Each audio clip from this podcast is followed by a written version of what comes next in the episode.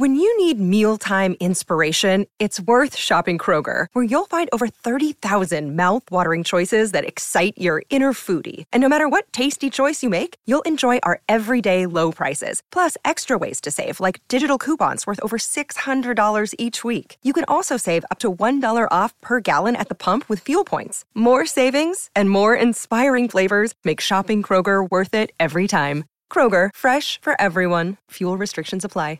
Save big on your Memorial Day barbecue, all in the Kroger app. Get 3-pound rolls of juicy 80% lean ground beef for $3.49 a pound with a digital coupon. Then get select varieties of flavorful Powerade, Body Armor Super Drink, or Arizona tea for 77 cents each, all with your card. Shop these deals at your local Kroger today, or tap the screen now to download the Kroger app to save big today. Kroger, fresh for everyone. Prices and product availability subject to change. Restrictions apply. See site for details. This is a podcast from Minute Media. Let's ride. Time for the words that are recited before each and every game here at Dodger Stadium. Take it away, Finn. It's time for Dodger baseball.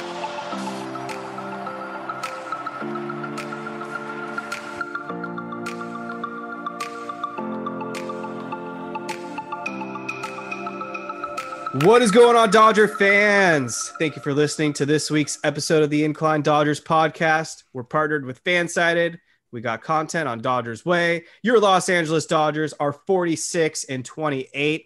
That's good for a game and a half over the San Diego Padres for the National League West lead. The Dodgers are also slight percentage points now ahead of the New York Mets for the best record in the entire National League. They're coming off a very successful road trip.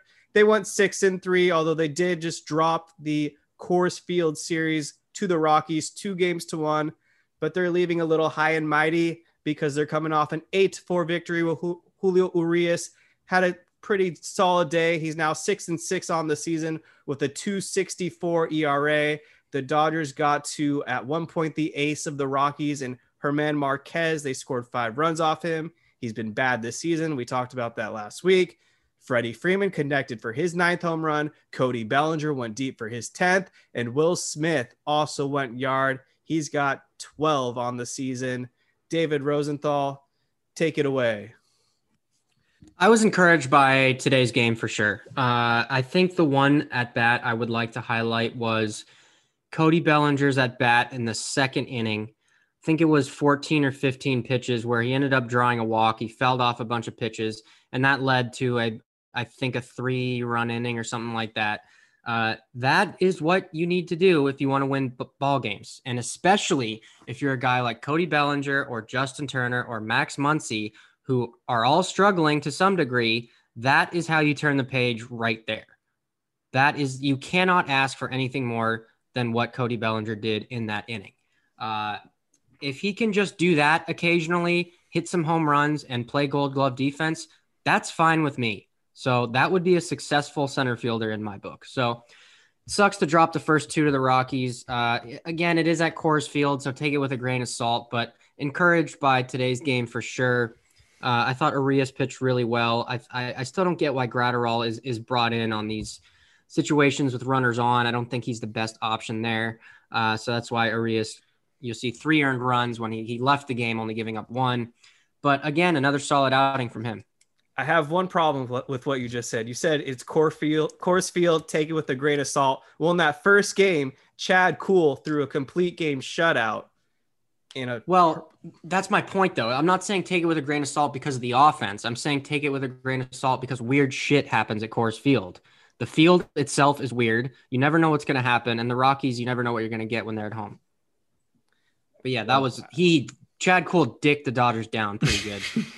Yeah, that's the first time someone's thrown a complete game shutout since Stephen Wright did it back in 2016, and there's only been a very small few amount of complete game shutouts thrown at Coors Field. So Chad Kuhl enters the record book.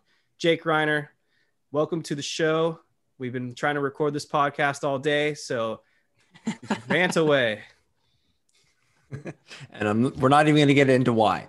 Anyway, so Overall, I thought this was a really successful road trip when you consider how just mentally draining it was. The Freddie Freeman return to Atlanta, all of that, brutal. Of what came with that, which I'm sure we'll get into. Yep. The Dodgers dropping 2 of 3 to Colorado. I mean, there were a lot of setbacks on this road trip, and they still finished 6-3. So I think you'll take that every time. They still have a game and a half lead in the NL West over the Padres because the Padres have slipped a little bit, so that's great. But specifically about tonight's game, I think Eddie Alvarez deserves a lot of flowers for this game. I think that he stepped up in a big way, not only offensively, he drove in 2 runs, but that double play that he started in the first inning to get out of that inning and not allow the Rockies to score there in the first inning was huge. The play that he made at third was great. Gavin Lux had the great pick at second and the lightning quick turn. I've noticed that about him. He's got a really quick turn at second base, which is awesome to watch. And he's turned himself into a really, really nice second baseman. But that play was huge. And I thought that Eddie Alvarez, I'm really happy for him because we've been waiting for a good game like that from him. Yeah, Eddie Alvarez now hitting 160 on the season with a 314 OPS. So it can only go up from here. All right, Kevin. I don't have much else to add with this Coors Field series. It was kind of boring for the most part. Where the real drama and the excitement was back in Atlanta. So let's just go there. The Dodgers ended up winning that series. Got to talk about this. The Dodgers won that series. They won the first game. Freddie Freeman. We'll just start before the game, I guess, because Freddie Freeman gave a press conference to the media, and I don't know if he was at a funeral because that's what it looked like. There were a lot of tears. Freddie Freeman got very emotional, choked up a lot. Some people had issues with it, one being David Vasgersian, who just kept running his mouth. We might get into that right now. I am on the side that I hear where Freddie Freeman is coming from, and we'll get into those details in just a second, but I will be silent for a second because I think you guys had also opinions on this press conference.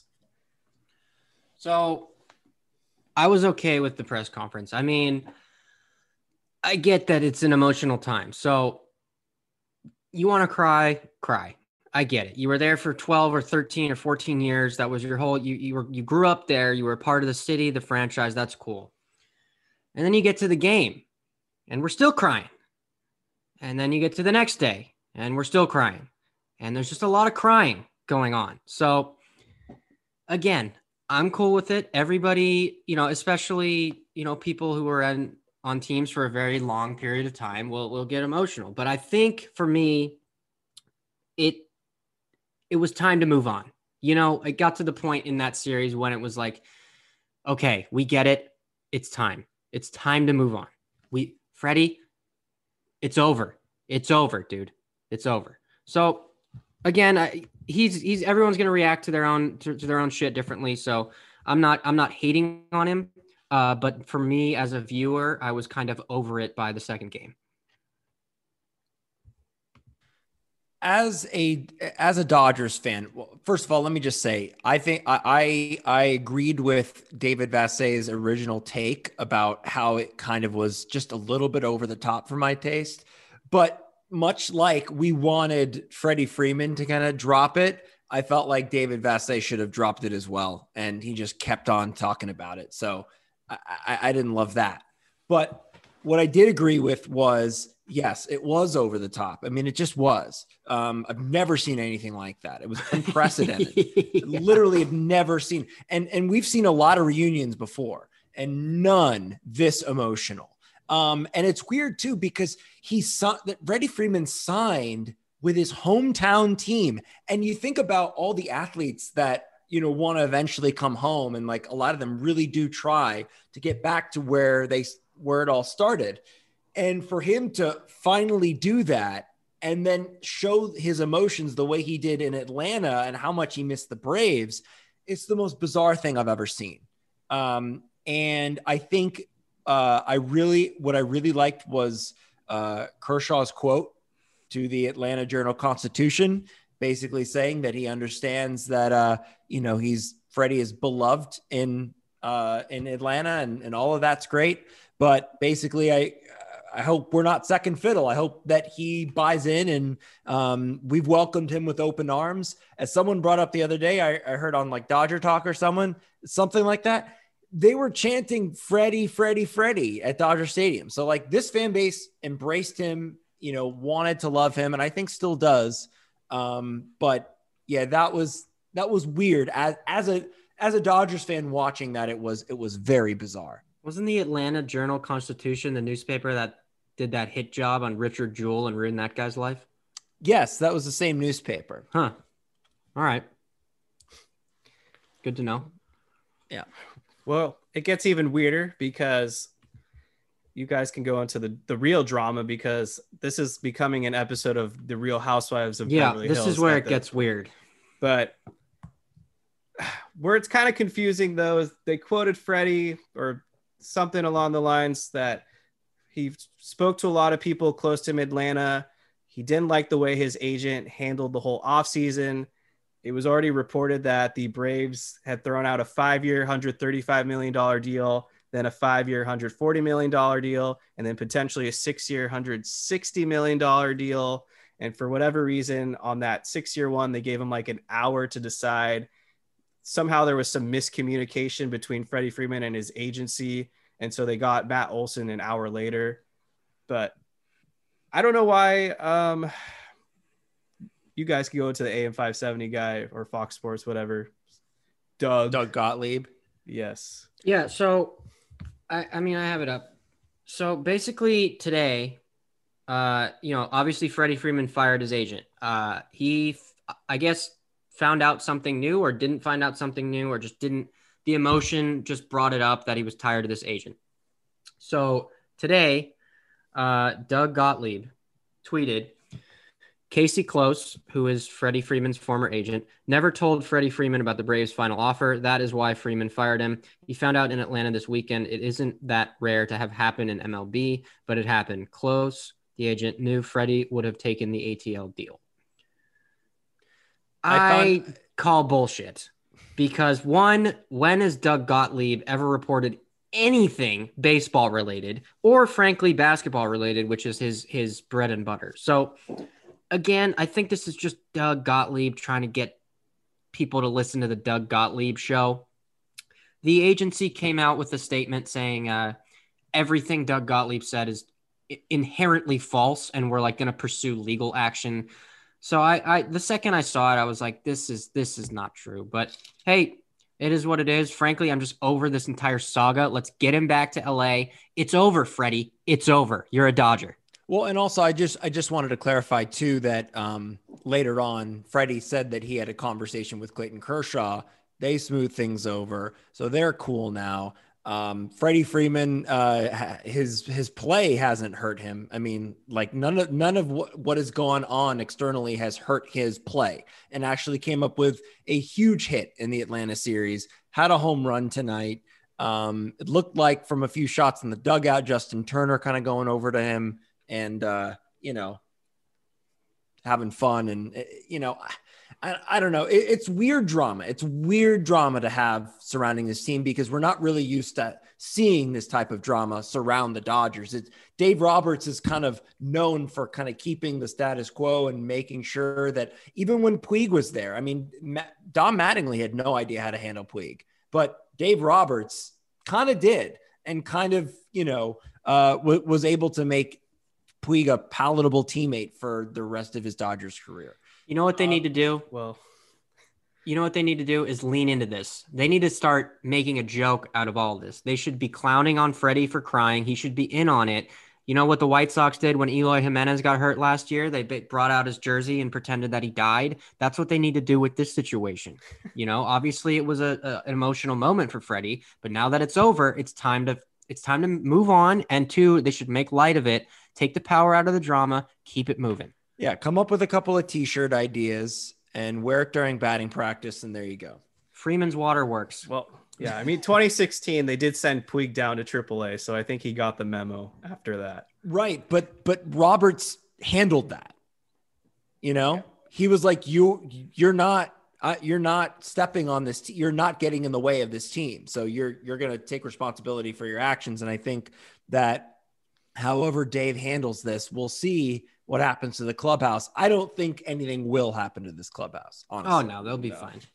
But it is weird because they asked Freddie Freeman his thoughts on the Doug tweet, and he declined to comment. So I think there's a little truth behind what Doug is saying, although I don't think he has real sources. But like, why do you turn down a 5-year $135 million if you really wanted to go back to Atlanta? It doesn't really make a whole lot of sense to me. You know, I don't think he didn't comment because it's necessarily true. I think if he starts to comment on that, it just drags on. And then he has to talk about the agent he just fired, and it's a whole thing. So I think you can abstain from commenting for a lot of reasons in that situation. Yeah. I mean, the agent got him the contract. So clearly something went wrong in the off season after that he found out. I mean, I think it's just the emotions were brought back, and he, you know, maybe felt rushed in the process or hurt that the agent wasn't able to make it work or something, but who cares? It's so over. Let's just get this over with. Well, you know? It's going to be, I mean, if the Dodgers and the Braves make it to the NLCS again. No, he got his pass. He got his pass for the weekend. Okay. He can cry for 3 days. Any future crying, I am not okay with. This is over. Well, no crying policy. No. He had his weekend. There's no crying in baseball anymore. You had 3 full days and a press conference and a Doug Gottlieb tweet and all this shit. It's over, Freddie. He's probably still in the Braves chat. Let's be real. Who cares? The minute he found out Albies was hurt, he called him like instantly, they said. I mean, that's fine. He's still going to, you know, he's like the nicest guy ever. Yeah, maybe a little too nice. He's always been that, which is why I said when they signed him, we need to sign an asshole, and they didn't. The final game of that series was pretty epic, though. The Dodgers were trailing 3-0 for the most part, or was it 2-0? Sorry, it was 2-0 for the most part. Kenley Jansen came in the 9th to try to close it out. He got it down to 2 outs, 2 strikes. Gavin Lux was able to single to reach base. And then Chris Taylor came up. He singled as well, got Lux to 3rd. Then Taylor stole a base because that's what you can do on Kenley Jansen. You could steal bases. Dodgers thankfully knew that. Trace Thompson. We finally get to benefit from that. Yep. He sent every single runner who was on first base. He just told green light, go immediately. Should be running all day. And we're finally, I think we were just excited we could do it now. Yeah. Trace Thompson comes up again with 2 outs, 2 strikes. The unsung hero barely hits a single over Matt Olson's glove, scores the 2 runs. We got a tie. He thought he popped it up. Didn't even see it. Yeah, he didn't know where it went. Eventually, the Dodgers would take the lead in extra innings thanks to Freddie Freeman. But then Craig Kimbrel came in the bottom of the 10th. Hard to hold a one run lead with the ghost runner. So I understand. Yep. And then finally, the Dodgers just took care of business. They won that game 5-3. One of their most big statement wins of the season. It was huge. Unfortunately, about a day later, Kenley Jansen was placed on the IL with an irregular heartbeat, a situation that's been plaguing his career for a number of years now. He had surgery, I believe, 2 or 3 years ago to try to correct that issue. So I'm surprised he came up again. So best wishes to Kenley. Never want to see something like that go down. Yeah, it's unfortunate. You know, you still have love for Kenley Jansen and hope everything works out for him. That's all I got in that Brave series. We knew Max Fried was going to dominate that. Honestly, no surprise there. Just no answer for him. That was the game I thought we'd lose anyway. But you know what? Go ahead. No, go ahead. I was just going to say, they didn't really move me that much in that series. They're a good team. They have a really deep lineup and solid pitching. Yes, the Braves. They got a really deep lineup and a good pitching staff, but they didn't really move me that much. They looked very beatable to me in terms of a playoff series. Yes, Acuna, you know, wasn't really there or contributing that much. Did he even play? I forget. He hurt his thumb, didn't he, or something? Yeah, I don't think he played in that series, did he? No, he definitely played. He fouled a ball off his foot, and he missed the last game. Okay, yeah, so he hasn't really been a factor, which probably won't stay too long. But that team doesn't scare me, man. That's the situation every year, but the Dodgers beat themselves. They scare me. They've got that voodoo magic that the Giants have. We saw it in the NLCS. That's last year. What happened to them? And what happened to them against the Dodgers in the playoffs every year before last year? I know. But the Dodgers had to come back from 3-1 in 2020. So well, they did. The one other thing I wanted to say about the Braves series, which was kind of interesting, is that you had all the Freddie Freeman drama. Then you couple that with the fact that the Dodgers didn't really play great baseball, let's be honest, throughout that series, and still managed to win 2 out of those 3 games. I'm really liking what I'm seeing from Trace Thompson. He's had a lot of really great at-bats, a couple of clutch hits. We haven't talked about the Cincinnati series. The Dodgers kind of boat raced them. But we did talk about that. I mean, but not in depth. Last episode, I think. Yeah. Oh, we did? Yeah. Yes. Okay, cool. But Trace Thompson, coming up with a couple of huge hits. And also Jake Lamb just came to the team. Like what I'm seeing from him. Finally, dude. Yeah, finally, he's on the club. And this bench is looking a little better than it did a few weeks ago. How about better than it did last year, too? Yeah. Well, last year I'm not going also there yet. No. Alberto, first we had Albert Pujols. Albert Pujols beats anyone on the bench right now. I think you're forgetting who else we had besides Albert Pujols last year, man. It was brutal, dude. It was. And this year hasn't been. Well, I'm saying recently with Trace Thompson and today's one game of Jake Lamb. Yes, what a great think sample. It's better. I'm high on Jake Lamb. Thank God they called him up. Scored 2 runs in his first start. He's already batting .500. I actually think he's going to be a big factor down the line, assuming he stays healthy. So I do think he's going to be like the left-handed version of Pujols for us. So I am high on that. McKinstry to go on the IL. No clue how long he'll be out. And then Stefan Romero, who I don't even know if he recorded a bat with the Dodgers. They DFA'd him a couple days ago to let Alberto return. That.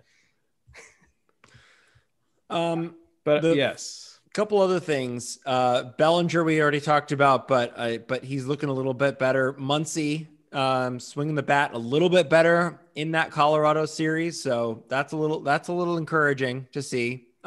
He really crushed one, I believe in game 2, right? Like he got a hold of one. So, those are encouraging signs, but I mean, this offense is so inconsistent. It just is. It's just, you never know what you're going to get. You know what you're going to get from basically Trea Turner, Freddie Freeman, and Gavin Lux and Will Smith, to be honest, but the rest of that lineup, you just don't know what you're going to get from them. Yeah, you know who else was on the bench last year, David? Gavin Lux. So take that.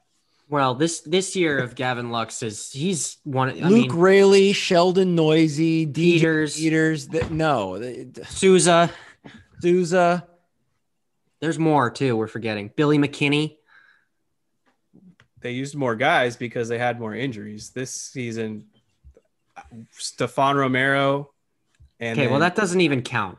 First of all, he's not even put a uniform on. McKinstry and his like 160 average. Eddie Alvarez and his 160 average. McKinstry's played 5 minutes.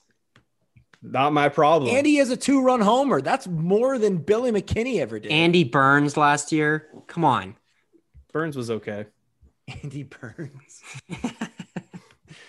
They needed guys because they had to have pinch hitters. This season, it's a little different. There's a DH, more luxury. Is Edwin Rios making a return this year?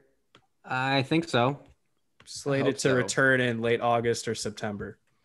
This bench is gonna come together. It's looking up. It can't get worse. I mean, my God. I just want Mookie Betts and Blake Treinen back. Just give me that, man. All right, we get those 2 guys. We're in business.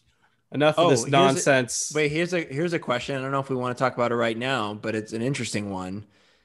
What do you do when Mookie comes back with the order? I mean, Trea is just lighting it up in the leadoff spot. Yeah, he is. I mean, they're gonna ignore that. They're gonna ignore it. They can and they will ignore that. That's what's gonna happen. Whether that should happen or not is a debate. I mean, I know that we tried this already, but I'd like to see Mookie Betts hit third. Second. I'd like to see it. Second. You hit him second. You put Turner first, Betts second, Freeman third, Smith fourth. They're not going to do that. I know, but that's what I would do. What do you think, Evan?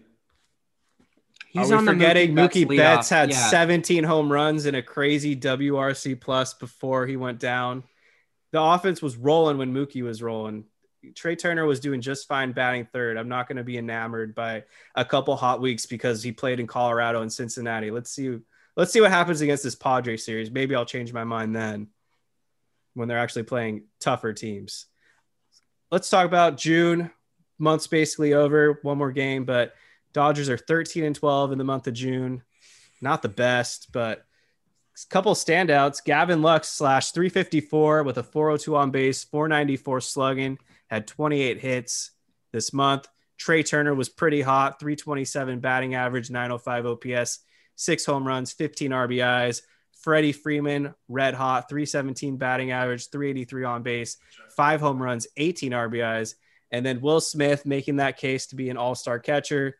.304, .937 OPS, 7 home runs to lead the team, 14 RBIs. And then some guys that really struggled. Cody Bellinger, despite having 5 home runs, hit around 200. Justin Turner, the same. And Max Muncy, all of them hitting slightly below or at 200. Yeah, I mean, Trea Turner, Freddie Freeman, Gavin Lux, and Will Smith have been carrying the dead carcasses of the rest of the lineup on their backs. They have been dragging their dead bodies throughout the month of June. Literally, it's been brutal to watch from the rest of the lineup, but those 4 guys deserve credit for literally shouldering the load of once great players. At Steph Cook 720 on Twitter says, the real question is, at one point, do you think the team finally accepts defeat with Max Muncy and Justin Turner? That's a good question.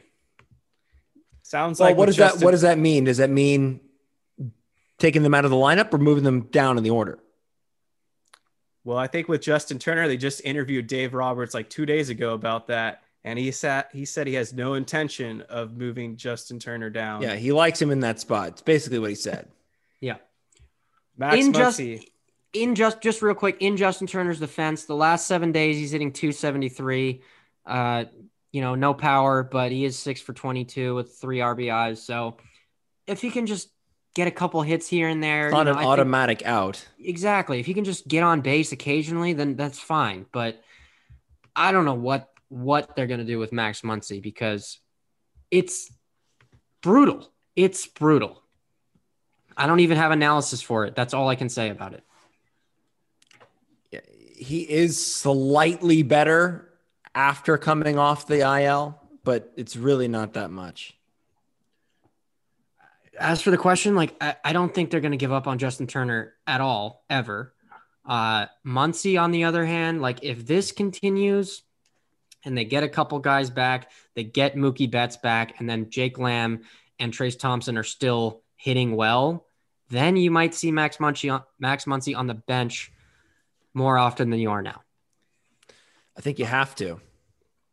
At a certain point, you're going to have to. I disagree. I think it's more likely they bench Justin Turner before Max Muncy because at least with Muncy, you have the home run potential and the better on-base drawing walks. With Justin Turner, there's no power, occasional singles, sack flies. But I think given his age and he doesn't have the versatility, he's either the third base or the DH. Unlike Muncy, who can play all around the diamond, you'll see Justin Turner have to share more of the load with other guys. What should happen is they should be sharing the load with each other. They should have one spot. And Bellinger should be helping out too. Yeah, no, when Betts comes back and if Lamb and Thompson are still, contributing the way they are, what should happen is Muncy and Turner share one spot. That's what should happen. Whether it's third base or DH, yeah, you platoon them. How do you platoon them, though, if Justin Turner is reverse splits and Max Muncy is kind of the same thing, too? Well, you don't have to necessarily do it righty-lefty. You just platoon them. I don't know what that means. Like you don't start either of them every day. You just one guy, you know, you like the matchup with Muncy, you go with Muncy. The next day you might like the matchup with Turner. How are they going to ever figure that out though? That just doesn't seem possible. I believe in them. They can figure it out. It's Max Scherzer. So JT or Muncy, I guess we'll go with Muncy today. Yeah, well, I mean, you got to look at how they face Max Scherzer and what you know. Not go off BVP. It's way too small of a sample size. If it's like 2 for 6, well, it factors into what Jake Lamb and Thompson and whoever else is playing well has done against those people, how they're playing lately, all that kind of stuff. It's doable. I don't think it's going to happen. I think they're both going to play pretty much every day, just for the foreseeable future, but. I think it could get to the point where they're in some sort of platoon. How about some pitchers? Tony Gonsolin with a phenomenal month of June. He went 4-0 with a 1.24 ERA, held his opposition to a 141 batting average over 5 starts. He's carrying the staff. Yes, sure. He is. Julio Urias was fantastic as well. He went 3-1 with a 2.20 ERA, led the team with 34 strikeouts. And of course, he won the game most recently. And then Evan Phillips did not allow a single earned run, at least right now, in the month of June. He's so good. He's good. Literally so disgusting. One of the nastiest sliders I've seen. So also worth mentioning real quick, we did lose Daniel Hudson in the Atlanta series to a torn ACL. That was so brutal. So that did lead to a couple listener questions, one of them coming from Ryan at Catch the Blues on Twitter. He would like to know if there's any relief pitchers that the Dodgers should target. And I'll add a question on top of his question. One, do the Dodgers need to add a reliever? I'll go first. I still think the answer is yes. I'm not really sure if Brusdar Graterol is that guy. He's good some days and some days he's not. Reyes Maranta has been good so far, but regression could obviously strike him at any point. And then Phil Bickford has not been the same pitcher as well. And then as good as Yancy Almonte has been, one injury to one of these guys, and all of a sudden this Dodgers bullpen is looking very thin. So for me, I have a few targets who I think the Dodgers should pursue. Number one for me is David Robertson of the Chicago Cubs. Has been absolutely killing it. 1.86 ERA, 39 strikeouts over 29 innings pitched. You look at his Baseball Savant page. He's in the 95th percentile in whiff percentage. He has a fastball spin, 99th percentile spin rate. So that's basically the best. Hard hit rate, average exit velocity, expected WOBA, also all just high reds, high 80s, X slug, same. I think given that he's an expiring contract, the Dodgers could get him pretty cheaply. And there's some other guys on the Cubs I like as well. Other random names that I thought came to mind. Before you go to the other names about Robertson, I just feel like he is kind of a perfect fit because he's got experience setting up. He's got experience closing. So if Craig Kimbrel continues to not be good or be shaky as he is, that's an easy fix right there. But if Kimbrel figures it out, you slide him right into that Daniel Hudson role, the setup man. And that works as well. So I really love that going after him. Yeah, he's been on a lot of big market teams too, so he shouldn't be like shocked by the lights. Yep. I mean, he pitched for the Yankees, the Phillies, the Cubs. Sign me up. Other name that randomly came to mind, Ken Giles is back. He's only pitched 3 innings because he just came back from his Tommy John surgery. But with the Mariners kind of falling apart, maybe they're willing to deal him for a prospect, so I wouldn't mind him. And then if the White Sox continue to suck because they've been a big disappointment, I'll take Kendall Graveman. I think he'd be an excellent setup role too. And he's kind of fallen off a little bit this year, but I think that with Mark Prior and all those guys, I think they can find what he once had. And he was a pretty dominant reliever over the past few years. Yeah. So to answer the question, no, I don't think the Dodgers need to trade for a reliever. I think they need to trade for at least 2 relievers. I was going to say, what? Yeah, this 2 is... 2 relievers? Yes, they need 2 relievers. With Dustin May coming back? Yes. We don't know what half of these guys coming back from an injury are going to be like. We can't trust it. We don't know what Dustin May is going to be like. We don't know if they're going to use him in the bullpen. We don't know what Blake Treinen's going to be like when he comes back. Victor Gonzalez, Caleb Ferguson, any of these guys. Kimbrel has been shaky at best. Let's call it for what it is. He's been shaky at best. Daniel Hudson was the most consistent reliever. Evan Phillips now slides into that role. They don't have a lot of guys after that. I mean, like Kevin said, Brusdar Graterol, we don't know what we're going to get from him. It's basically Phillips and what? Almonte. Yeah, that's about it. Vessia has been kind of shaky. Everybody's been kind of shaky. So, yes, they need to trade for at least two relievers. And I'm not even going to attempt to guess who they are, because what Andrew Friedman does well is identify pitchers. That is his strong suit. He plucked Evan Phillips out of Tampa Bay when nobody knew who the hell he was. And now he's like our best reliever on the team. So one name I will squash off the list is Pirates closer David Bednar. He has about 5 years left on team control. The Pirates are going to ask for the rights to Dodger Stadium and every prospect the Dodgers have and to get him. They're not going to do that. I would love that, although he threw like 80 pitches against us that one game. But we've been doing that all season with him. Yeah, so we don't need another injury here, but they're going to trade for at least one. I would hope they trade for two. I have no idea who they're going to be, but I trust Andrew Friedman. I think they're going to go with some in-house guys. We got Dellin Patansis now thrown down in AAA. Carson Fulmer's been solid. So that's two right there. Duplancher, I don't really know the status of him, but I know they signed him in the offseason. So they got some guys they can mix in there without really effing up the 40-man roster. I think you're right. I think they'll give those guys a shot prior to the trade deadline to see what they really have there. I think you can't have enough. You just can't. Well, that's the other issue, though. Do the Dodgers need to get a starting pitcher? Because they have been rumored and linked to Luis Castillo and Frankie Montas by numerous sources. Hector Gomez is one. And then the Vegas books out of nowhere shoot up saying that the Dodgers are the favorite to trade for Montas. Here's my question about the starting pitching, and this is something that I wanted to pose to you guys.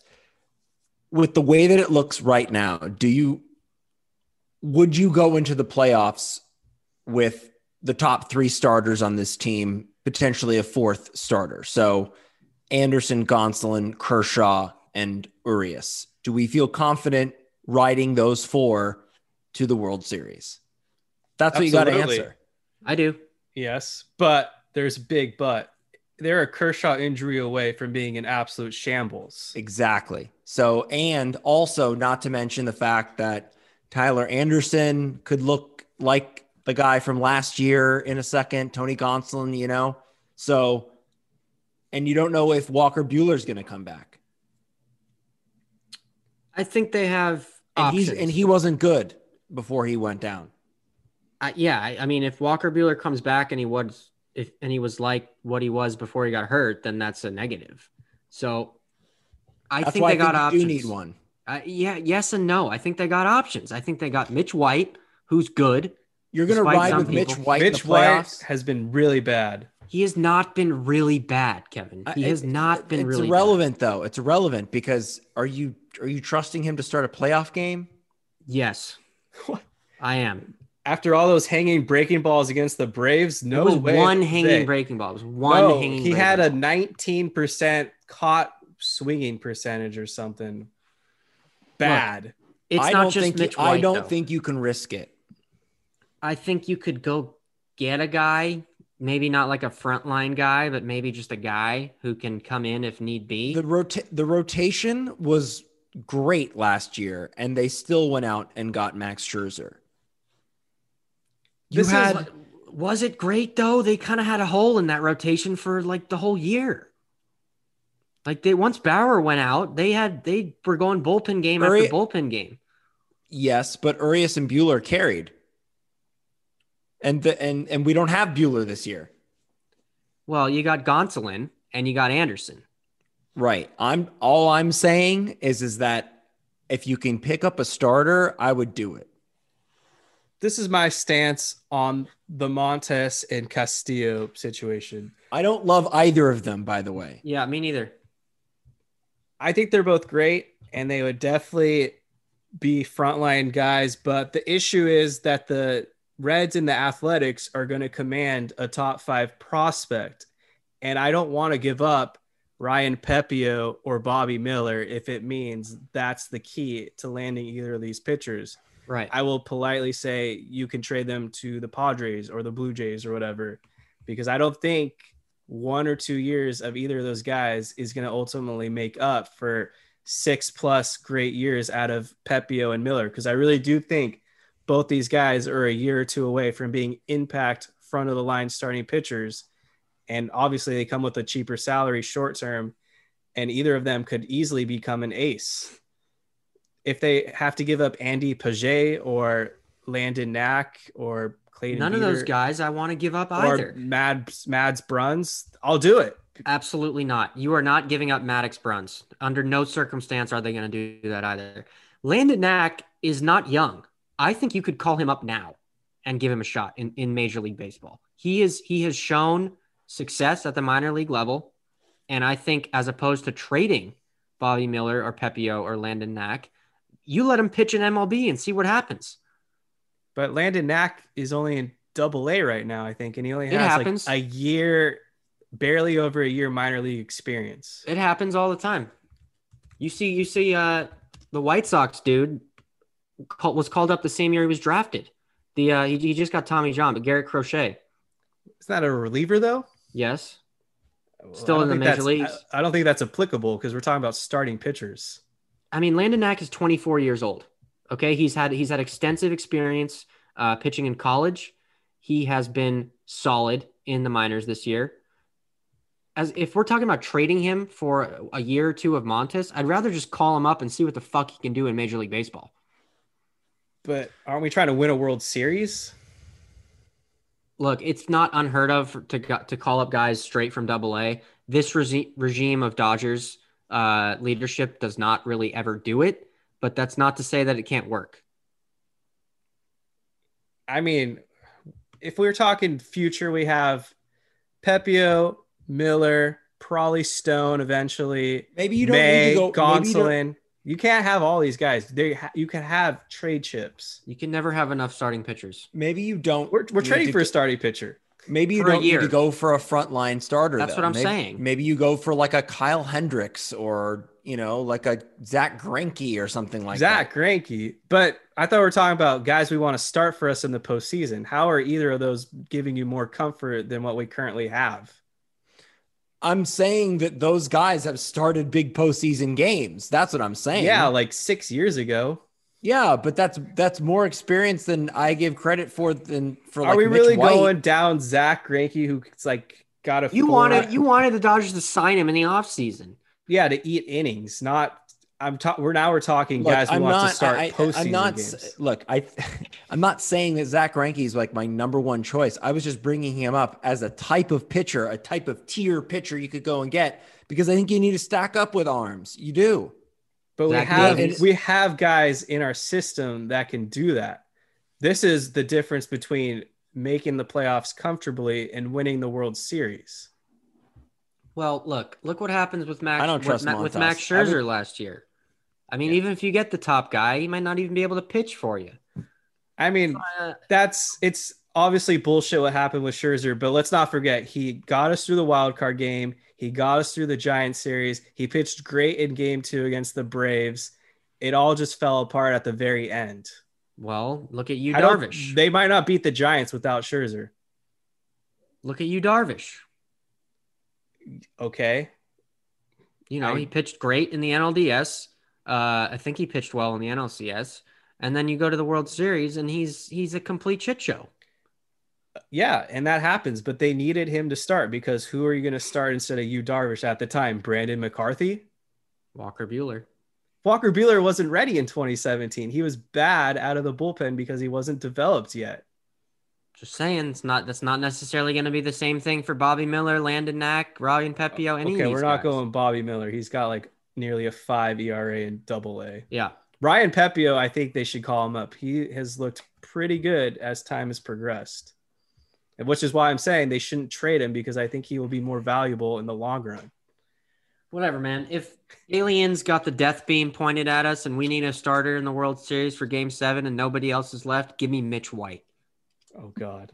I'll go Dustin May. Give me Andre Iguodala.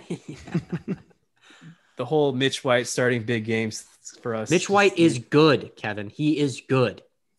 He has what it takes. He hasn't shown it yet. Yes, he has. Against the Pirates, cool. No, he's been very solid. He makes one or two mistakes a game, and it ends up hurting him.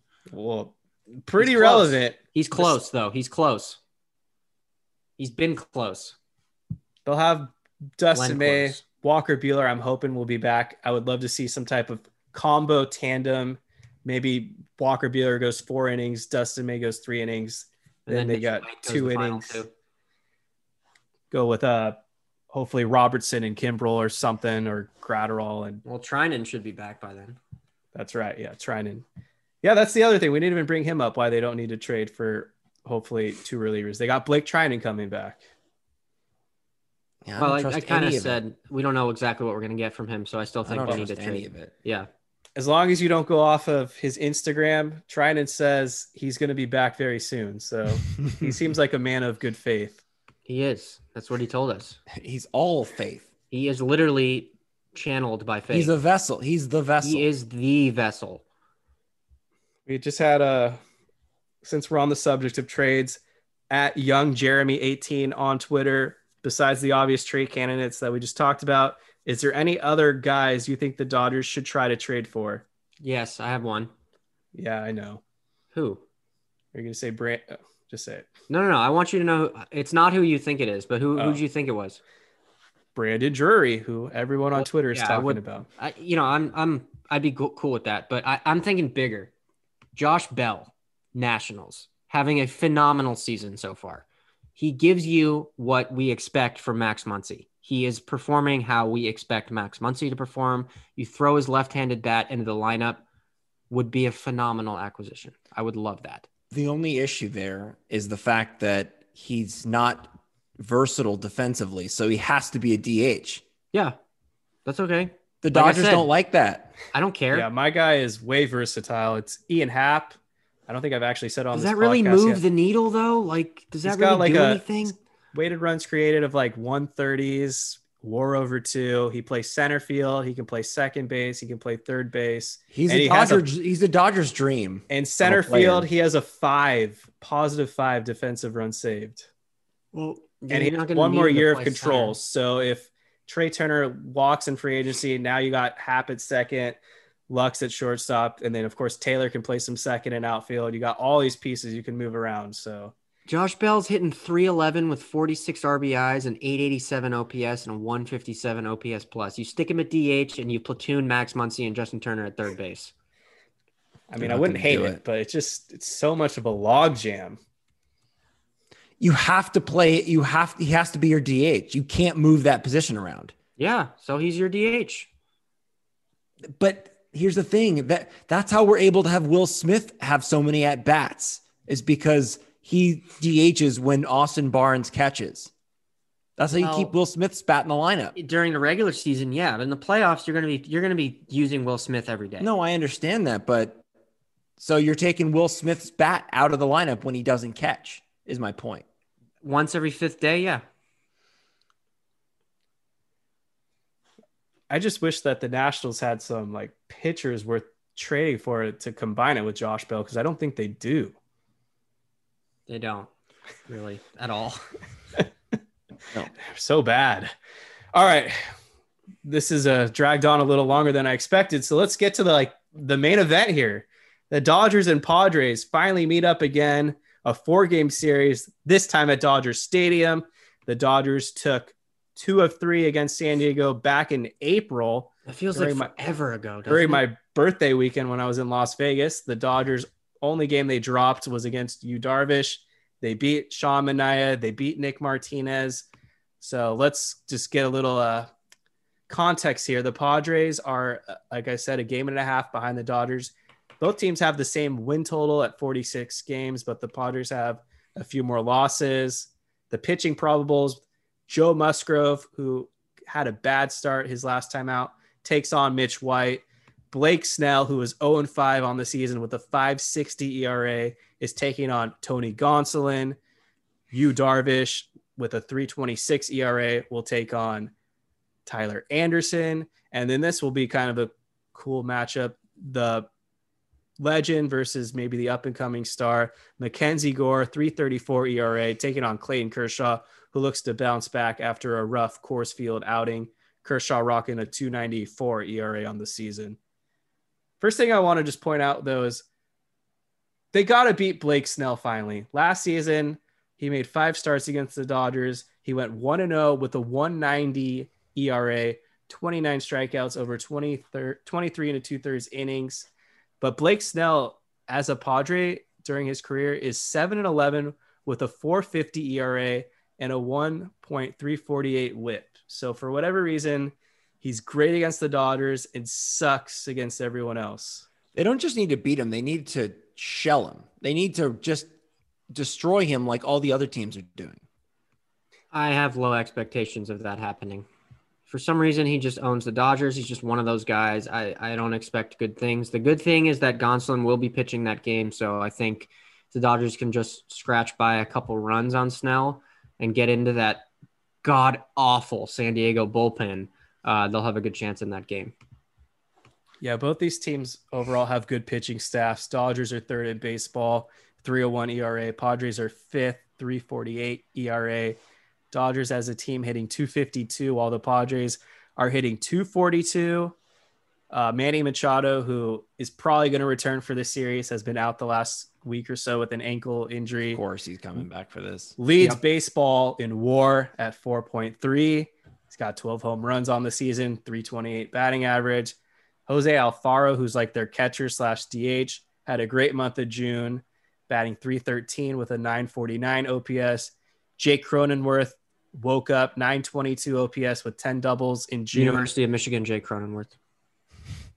Nomar Mazara, who they called up from the minors, 299 batting average in June. The resurgence of Nomar Mazara. Yeah, what the hell is that, dude? And then another resurgence of Luke Voigt with 22 runs driven in on the month. Padres overall, they went 16-12 during June. No one crushes a ball like Luke Voigt. Guy just absolutely destroys baseballs. So yeah, this is going to be a very, it's going to be a good series. I think the Dodgers take 3 or 4. I still think the Padres are bad, and I think their meltdown is coming. They just blew a 6-0 lead 2 days ago against the Arizona Diamondbacks in like typical, 2 innings. Also, yeah, typical Padres fashion. Any wacky predictions or how you think this shakes out? I honestly don't know what to expect in the series. The Dodgers have been kind of bipolar recently. I don't know if the offense is going to show up. Those Padres pitchers that we're facing have given us trouble in the past. Musgrove is legit, if not the Cy Young frontrunner in the top 2. Snell gives us problems. Darvish has given us problems. Who was the fourth one? Mackenzie Gore, who has not faced the Dodgers. Right, and he's been solid this year, left-handed, so could always give us problems. It's going to be a tough assignment for the offense, no doubt. I think the Dodgers pitchers will have a good series. I think the starters will pitch well. How many games they win the series is going to be dictated by the offense, period. I think the Dodgers are either going to split or take 3 or 4. I don't think it's going to be a 4-game sweep either way. It would be nice if the Dodgers could just steamroll them, but like David was touching on, they've got a lot of tough pitchers that the Dodgers have not done particularly well against. And as we know, with new pitchers that come in, or that pitchers that haven't faced the Dodgers like Gore, they usually do pretty well for whatever reason. And he's left-handed, right? Moore? Yep. Yeah. Gore, rather. Yep. So that's also a tough assignment, but yeah, it's going to be about the offense. The offense will make or break this season for the Dodgers. They'll go as far as this offense can carry them. It's the same thing last year. Pitching was king. Pitching is king again. So yeah, I mean that we're going to know the offense is going to have to put up some runs and some crooked numbers. I think I'm going to ride the Will Smith wave and say he has a big series. I think he's going to hit 2 home runs against the Padres. I think one of these games will be tightly contested, but like David pointed out, their bullpen has been pretty shaky. So probably in the Darvish start, I want to say the Dodgers will make an epic comeback. Let's see. Manny Machado, still think he'll be a non-factor because he's coming off the injury and he didn't really do much against the Dodgers in the last series. I think the key is probably going to be containing Jake Cronenworth, because in the past, that is a guy who's kind of torched the Dodgers. So has Hosmer kind of cooled off? Yes. Yes. He's cooled off. Will Myers has been irrelevant. Also forgot to mention that the Padres are like trying to be buyers and sellers this deadline. There's rumors floating around that they're trying to trade Blake Snell because they're not happy with him. I wonder why. And they're still begging teams to take Eric Hosmer and Will Myers. If the Dodgers light up Snell, that could be it. Because it's like, what do you have him on the team for other than to shut the Dodgers down? So I'm going to call my shot here. I think Freddie Freeman has, if not a home run, 2 hits against Joe Musgrove tomorrow. I think Trea Turner is going to hit a home run off Blake Snell. And I think Will Smith will hit a home run against you, Darvish. Trea Turner go off on his bobblehead game? The offense is going to show up. Well, I didn't say there'd be more offense than that. So I'm not proclaiming that. I think if there is offense, that's where it's going to come from in those games. I'm going to say the Dodgers average 5 runs a game this series. Wow. So you do think the offense is coming to play. This Padres team is bad. They've been skating by, being mediocre. They have not proven anything. Their starting pitching is not fraudulent. No, it's not. It can be. Not against us. Yeah. Well, we got to Minaya. Unfortunately, we don't get to face him this go around. Yeah. Where's Martinez? I think they demoted him to the bullpen. Yeah. Damn. Just bring in Craig Stammen every game.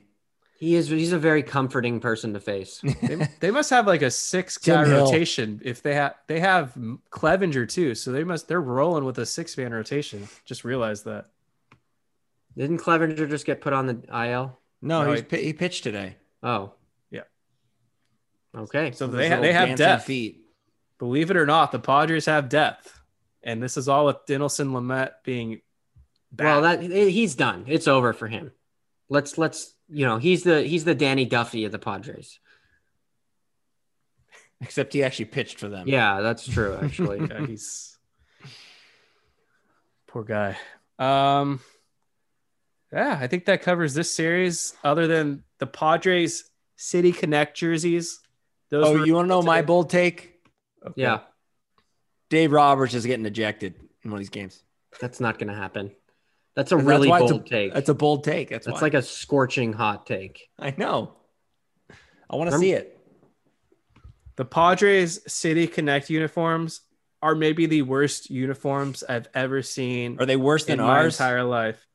You should look them up. They're pretty bad. They look like pajamas. They're kind of like the Mexican flag color, except neon. So it's like blue, like this light teal on the sleeves, pink lettering, blue teal socks with pink thrown in there.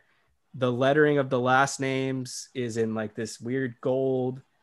It's horrendous. And I don't understand. It's like Miami Vice meets... it looks like Rocket Power. Ronald McDonald. Looks like a Rocket Power outfit. Rocket Power, yeah. That works too. But yeah, this is like Miami. The San Diego Shoebies. Yeah. You know who also sucks, who we didn't talk about, is Jurickson Profar. I hate that guy. He's always given the Dodgers. More than Trent Grisham? I think I do, yeah. Because Trent Grisham is just like whatever. But like Jurickson Profar, remember when he gave Kershaw that attitude? When he like hit him and like it clearly wasn't on purpose with his like 500 OPS. Like I'm not looking forward to facing Pro, as they like to call him. The swag chain.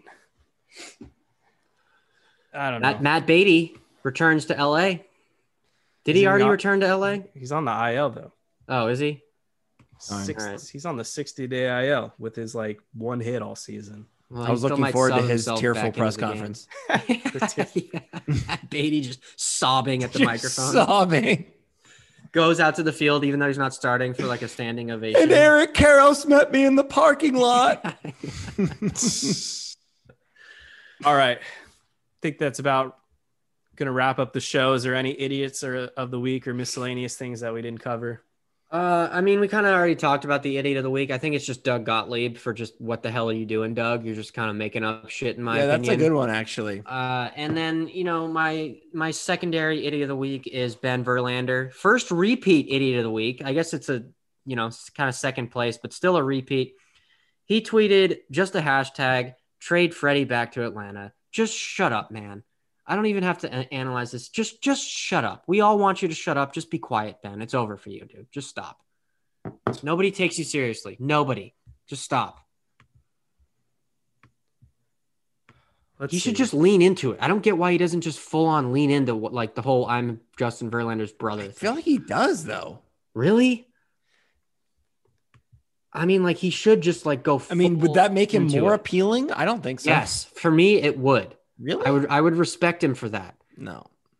I would respect that he acknowledges it and is just like, yeah, like I'm Justin Verlander's brother. You'd become a listener of Flippin' Bats? No, I would not go that far. But maybe if he slides in my DMs one more time, then maybe. That was fucking weird. Do we have any 4th of July takes? I feel like this is our only opportunity to ever talk about 4th of July. I will say this, though. And I discussed this with you. I think I discussed this with you guys at one point, but 4th of July made me think of fireworks. The best games to go to Dodger games are Friday nights. If you don't care that much about fireworks, you get out of there when the game's over and you get out of the stadium quicker than you've ever gotten out of the stadium. If you parked in the lot there, I think that's phenomenal. Didn't the game we go together, all three of us was a Friday? Yeah, exactly. Yeah.